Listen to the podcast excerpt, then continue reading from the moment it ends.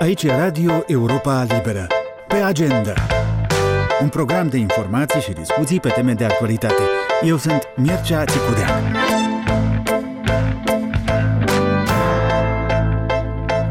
La Bruxelles s-a întrunit marți Consiliul de Asociere Uniunea Europeană Republica Moldova, în prima ședință după ce Republica Moldova a primit statutul de țară candidată la aderare în iunie anul trecut.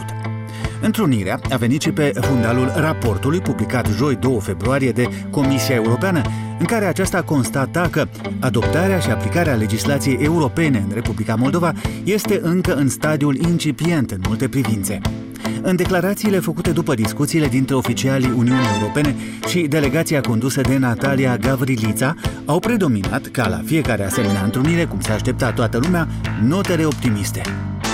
But I can safely say after having this meeting with you that the future of Moldova and its citizens După discuțiile cu dumneavoastră, doamnă premier, pot spune că locul Moldovei și al cetățenilor Moldovei este în Uniunea Europeană, a spus șeful politicii externe și de securitate a Uniunii Europene, Josep Borrell. Înaintea întrunirii de la Bruxelles, editorul pentru afaceri europene al Europei Libere, Ricard Iosviac, anticipa însă că, cel mai probabil, reuniunea nu va aduce Republicii Moldova cine știe ce rezultate pe plan practic. Ricard spune asta într-o discuție cu colega mea, Cristina Popușoi, care crede și acum că anticiparea a fost în general corectă. Da, este adevărat. Iată, din declarațiile de presă pe care le-am văzut după Consiliul de Asociere dintre Uniunea Europeană și Republica Moldova, declarații susținute de premierul Natalia Gavriliță și de Josep Borel, care este înaltă reprezentant al Uniunii Europene pentru afaceri externe, nu am văzut mari schimbări, nu am văzut rezultate palpabile, lucruri care sau promisiuni care să aducă ceva practic Republicii Moldova. Cu adevărat am văzut această încurajare pe care o oferă Uniunea Europeană uh, Republicii Moldova cetățenilor săi, dar și guvernului de aici.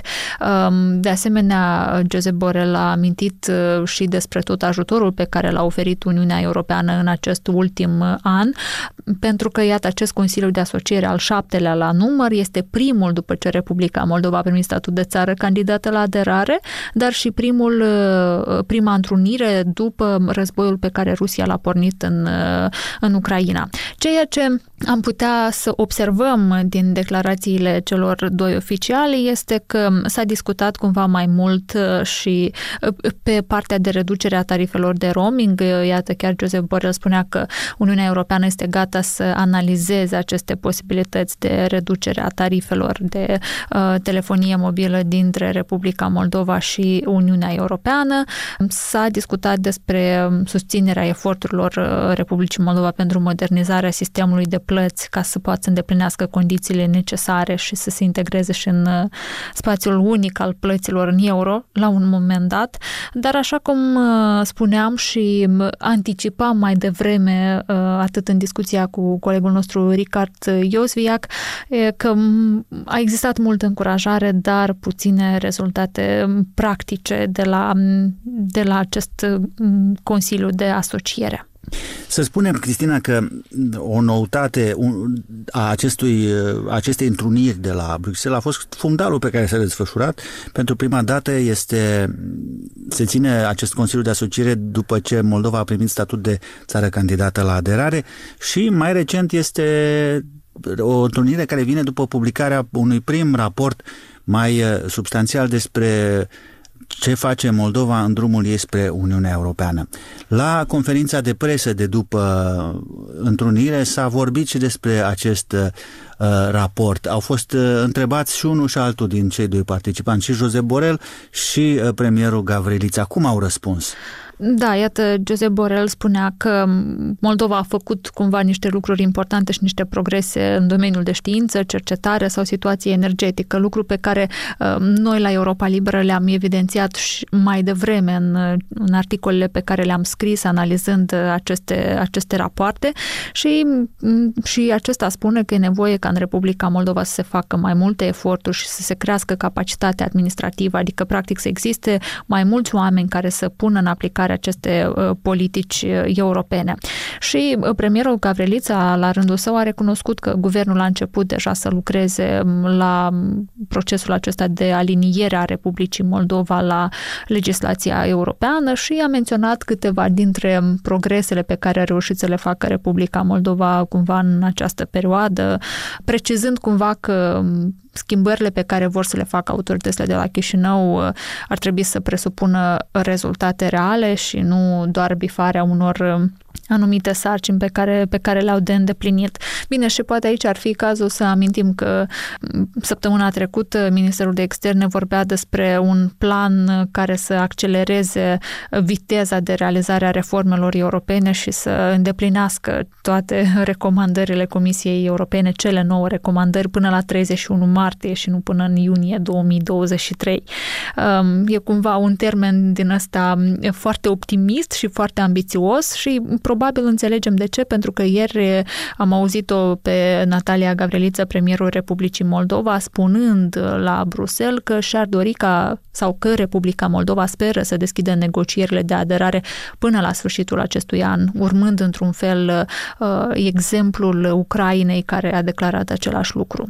Cristina, mi s-a părut interesant că în declarația ei, uh, premierul Gavrilița în declarația în sprijinul uh, ideii că Moldova face totuși progrese, cum spuneai că nu bifează doar căsuțe, ci face progrese reale, ea a adus un argument din afara procesului de pregătire pentru aderare la Uniunea Europeană, aducând de fapt uh, în discuție raportul recent al lui Transparency International despre uh, percepția corupției în lume și anume cum Moldova a urcat câteva Um, locuri în uh, acest clasament.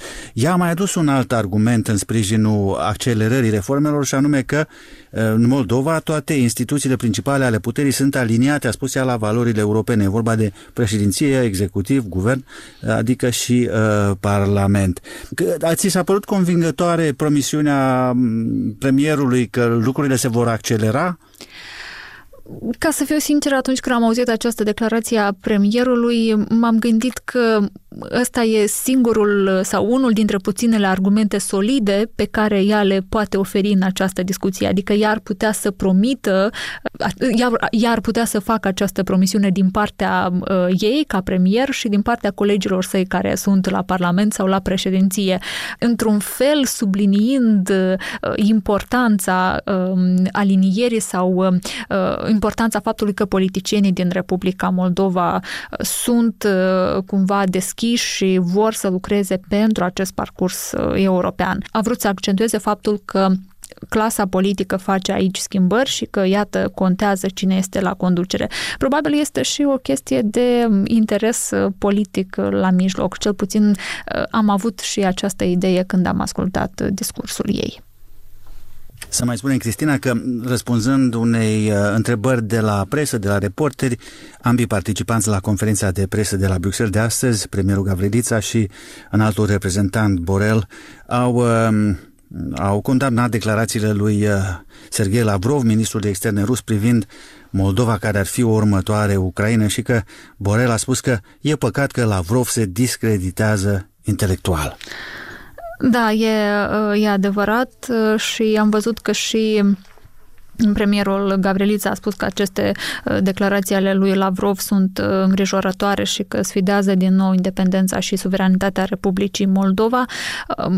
Um, Cred că aici ar trebui să amintim că în timpul conferinței, iată, Josep Borel a spus că uh, Republica Moldova a fost afectată cumva direct de războiul din Ucraina, amintind despre incidentele uh, în care uh, Republica Moldova, în Republica Moldova, pe teritoriul Republicii Moldova au ajuns rămășiți ale rachetelor rusești care vizau de fapt Ucraina.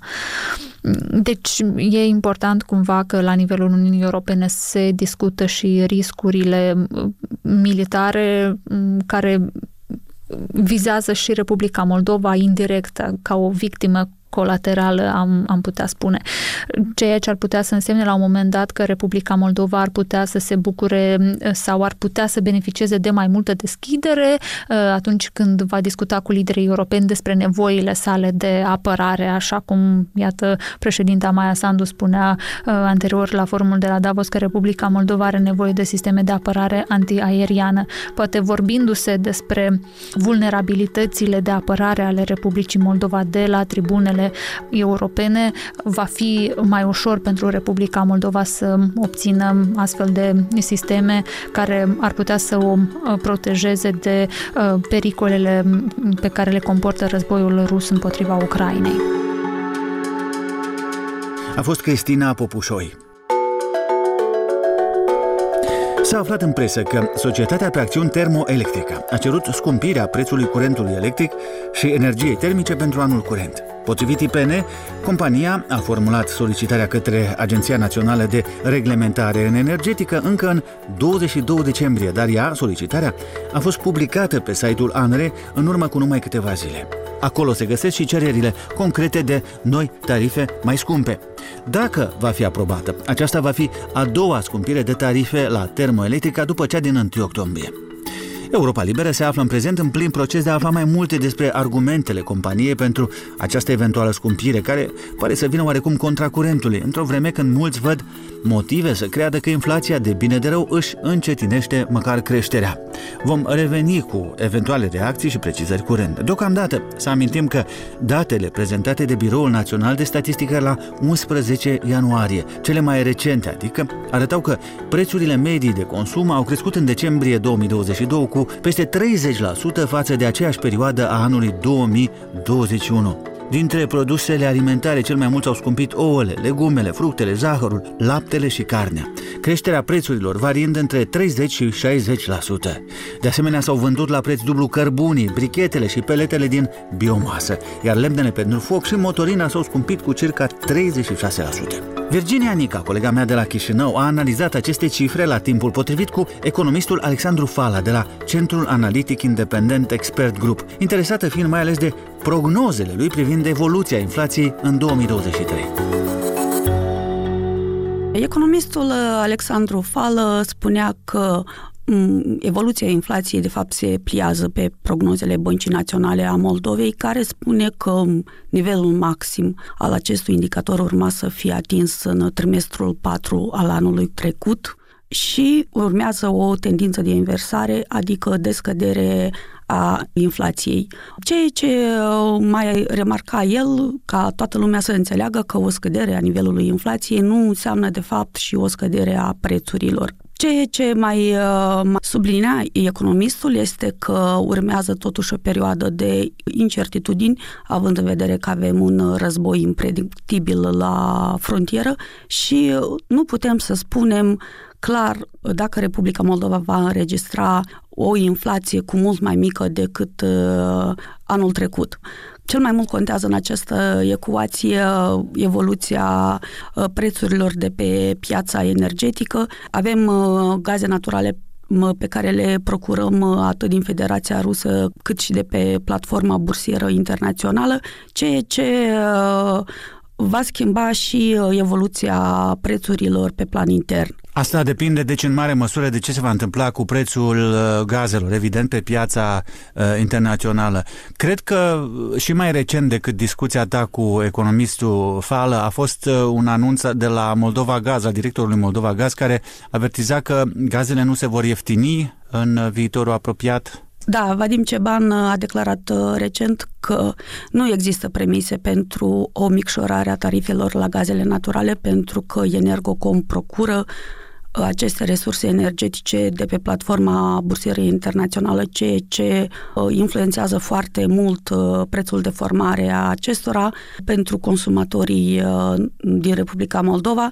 Totuși, el nu exclude că o reducere a acestor tarife ar urma să se întâmple abia în lunile de vară. Pe lângă tariful la gaze naturale, vorbim și de tarifele la agent termic, care, iată, cum spuneai și tu mai sus, urmează să crească până la urmă sau să fie ajustate, chiar dacă cu peste 20%, cum cere termoelectrica, chiar dacă în luna octombrie a fost deja o scumpire a acestor uh, tarife tot de peste 20%. Mai există și uh, cazul uh, tarifelor la energie electrică care mai întâi s-au scumpit de două ori într-o lună în noiembrie anul trecut, apoi s-au ieftinit tot de două ori în luna decembrie și chișinăuienii ar putea să achite și mai mult pentru tarifele la apă, după ce a fost o scumpire recentă de peste 40%. Prin urmare, tarifele sau evoluția tarifelor vor dicta mm, evoluția ratei inflației uh, în acest an. Să revenim un pic la ce spuneai cu locuitorii care resimt primii, evident, uh, scumpirile inclusiv la energie sau mai ales la e, energie.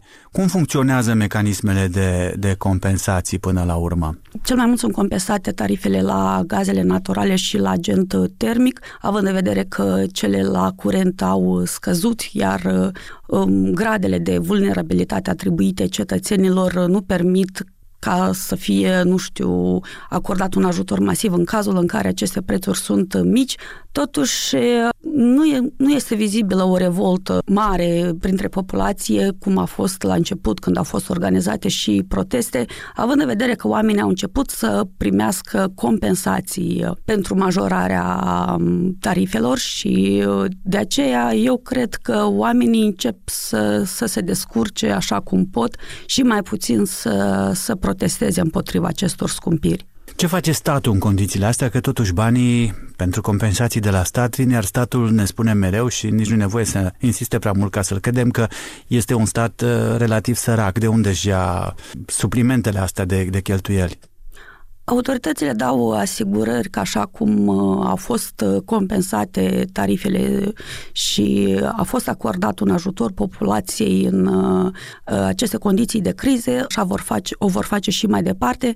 Ceea ce este clar că Partenerii de dezvoltare, în special Uniunea Europeană, sunt uh, principalii furnizori uh, de resurse financiare pentru a acoperi aceste cheltuieli. Există chiar și un comunicat al delegației Uniunii Europene publicat astăzi, în care se spune clar că au fost ajutate până acum 600 de mii de familii pentru a-și acoperi cheltuielile la factură, iar aceste fonduri sunt acoperite de către Uniunea Europeană datorită Uniunii Europene, datorită partenerilor uh, externi, a fost posibilă majorarea acestui fond de reducere a vulnerabilității energetice până la aproape 250 de milioane de euro în acest an.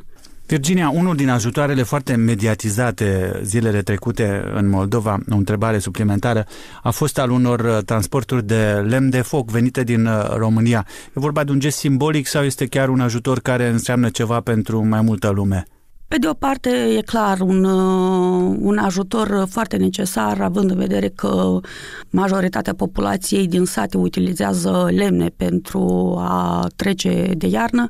Pe de altă parte, avem uh, acest mecanism la nivel național de uh, oferire a ajutorului pe perioada rece a anului, inclusiv uh, autoritățile dau asigurări că oamenii în etate, oamenii din grupuri sociale vulnerabile vor primi lemne, Însă situația din teritoriu arată altfel. Foarte mulți oameni care au așteptat să primească ajutor nu l-au mai primit până la capăt, fără să obțină vreo explicație, iar pe de altă parte, acest ajutor le este acordat, lemnele sunt în pădure, iar oamenii nu au transport sau bani pentru transport de a le aduce din, din pădure.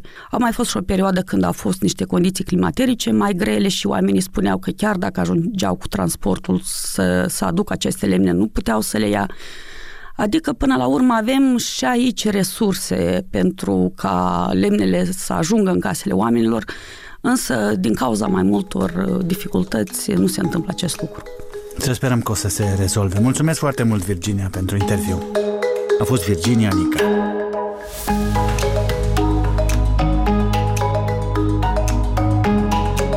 Pe agenda este un nou produs audio al Europei Libere. 30 de minute de informație verificată și bine pusă în context, cu moderatori experimentați, reporteri îndrăzneți și oaspeți de prestigiu.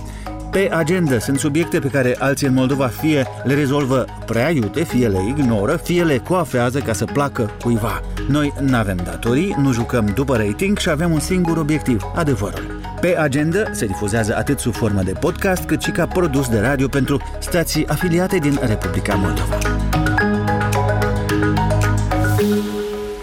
Lumea întreagă urmărește consternată urmările a ceea ce deja este sigur una din cele mai mari catastrofe naturale ale noului mileniu. Cu tremurul produs într-o regiune de la granița Turciei cu Siria luni în zori s-a soldat deja cu multe mii de morți, iar bilanțul este în creștere continuă. Unele evaluări vorbesc despre o cifră totală anticipată de 20 de mii de oameni, ceea ce ar pune sinistrul printre cele mai devastatoare din istorie.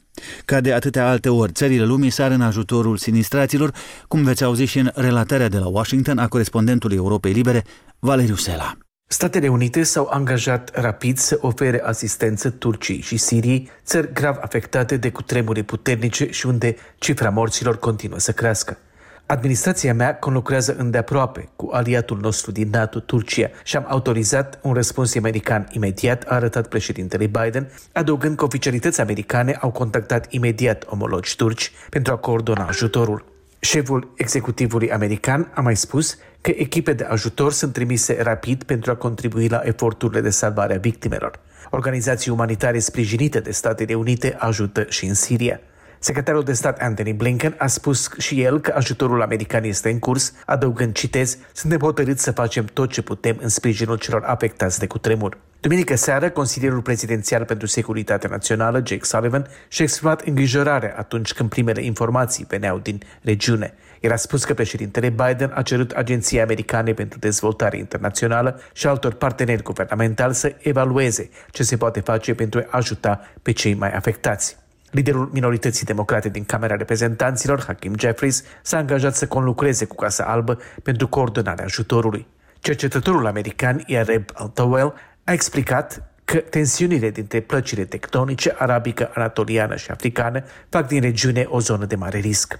Seismologul Stephen Hicks spune că cutremurul este între cele mai puternice, dacă nu chiar cel mai puternic din istoria Turciei, cel mai devastator până acum fusese cel din 1939. Numărul mare de victime se explică prin forța seismelor, faptul că primul s-a declanșat în apropiere de sol și în zone extrem de populate. Asta înseamnă că undele seismice nu au trebuit să circule mult până să afecteze imobile și populație. Studii geologice de specialitate arată că populațiile din regiune se aflau în unele dintre clădiri vulnerabile la cutremure, dar că există și imobile foarte solide. Chiar dacă construcții mai solide și reguli mai stricte ar fi ajutat, trebuie ținut cont că mișcări seismice de o astfel de forță nu sunt comune în regiunea respectivă. De la Washington pentru Europa Liberă, Valeriu Sena. În retorica din jurul războiului din Ucraina, după mai multe luni în care Kievul păruse optimist, răsună acum tot la Kiev note mai îngrijorate.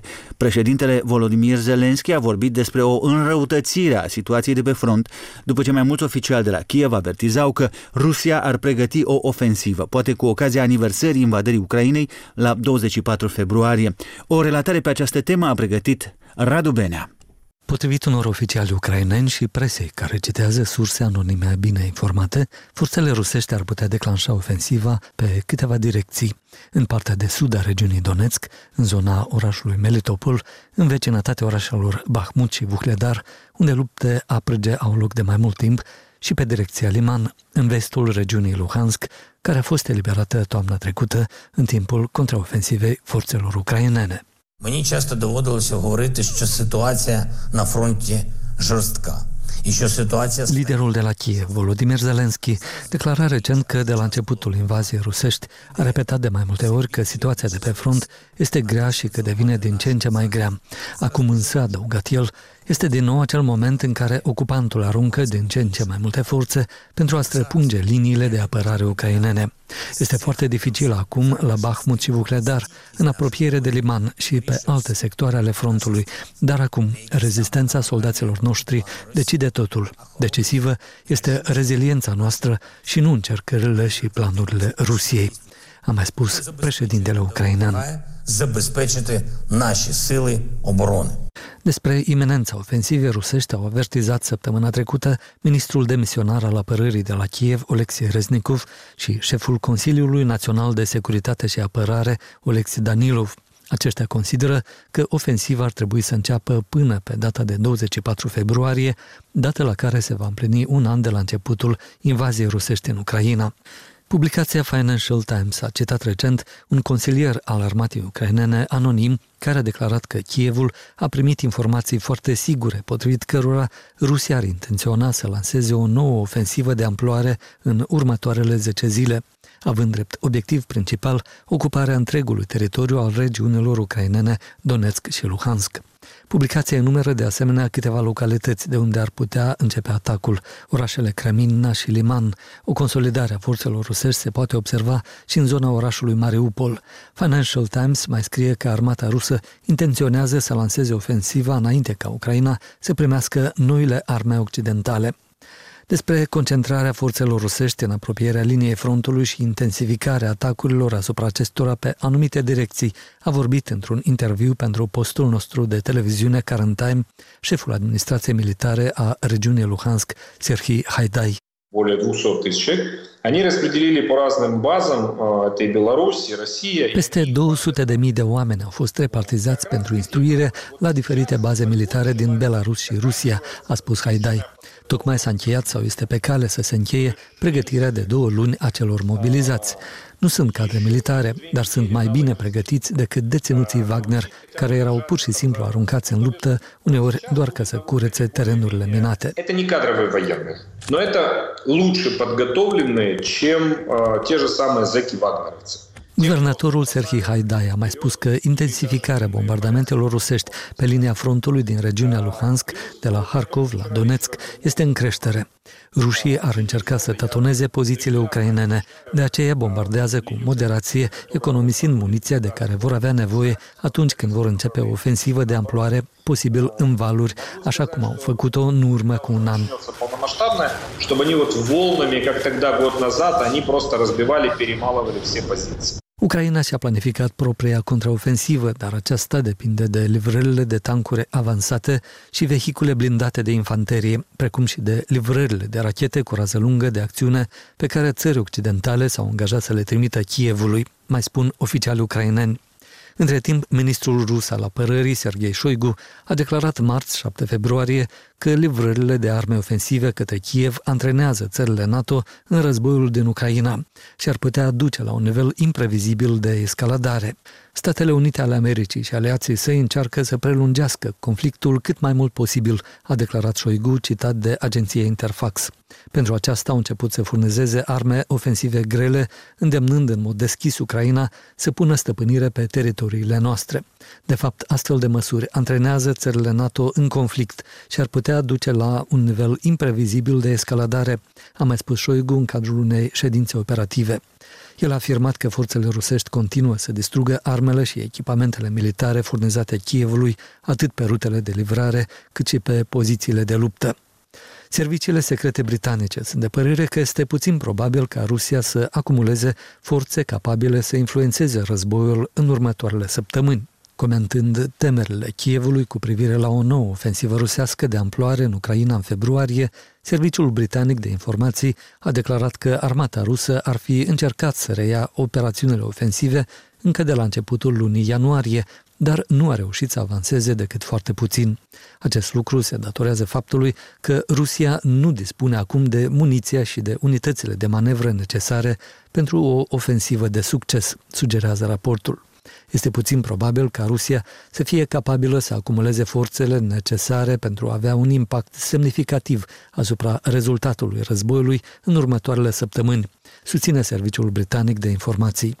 Institutul pentru Studiul Războiului din Statele Unite notează în ultima sa evaluare că unii comentatori naționaliști din Rusia s-au rătat sceptici față de succesul unei eventuale ofensive decisive în acest moment. Potrivit lor, armata rusă dispune de o fereastră de oportunitate limitată pentru a desfășura o astfel de operațiune și că aceasta nu poate fi realizată cu succes fără o mobilizare suplimentară, inclusiv a resurselor umane. În Republica Moldova, alți patru judecători, pretendenți la funcția de membru în Consiliul Superior al Magistraturii, nu au promovat evaluarea Comisiei Pre-Vetting. Astfel, din cei 23 de aspiranți, numai 5 au primit aprobarea Comisiei. Restul au posibilitatea de a contesta decizia Comisiei în instanță. Comisia Pre-Vetting a anunțat ultimele patru decizii la 7 februarie. Judecătorii Marina Rusu, Alexei Paniș, Aurel Postică și Ion Chirtoacă au fost cei eliminați din concursul pentru posturile de membri în CSM. Ei pot contesta deciziile la Curtea Supremă de Justiție în termen de 5 zile.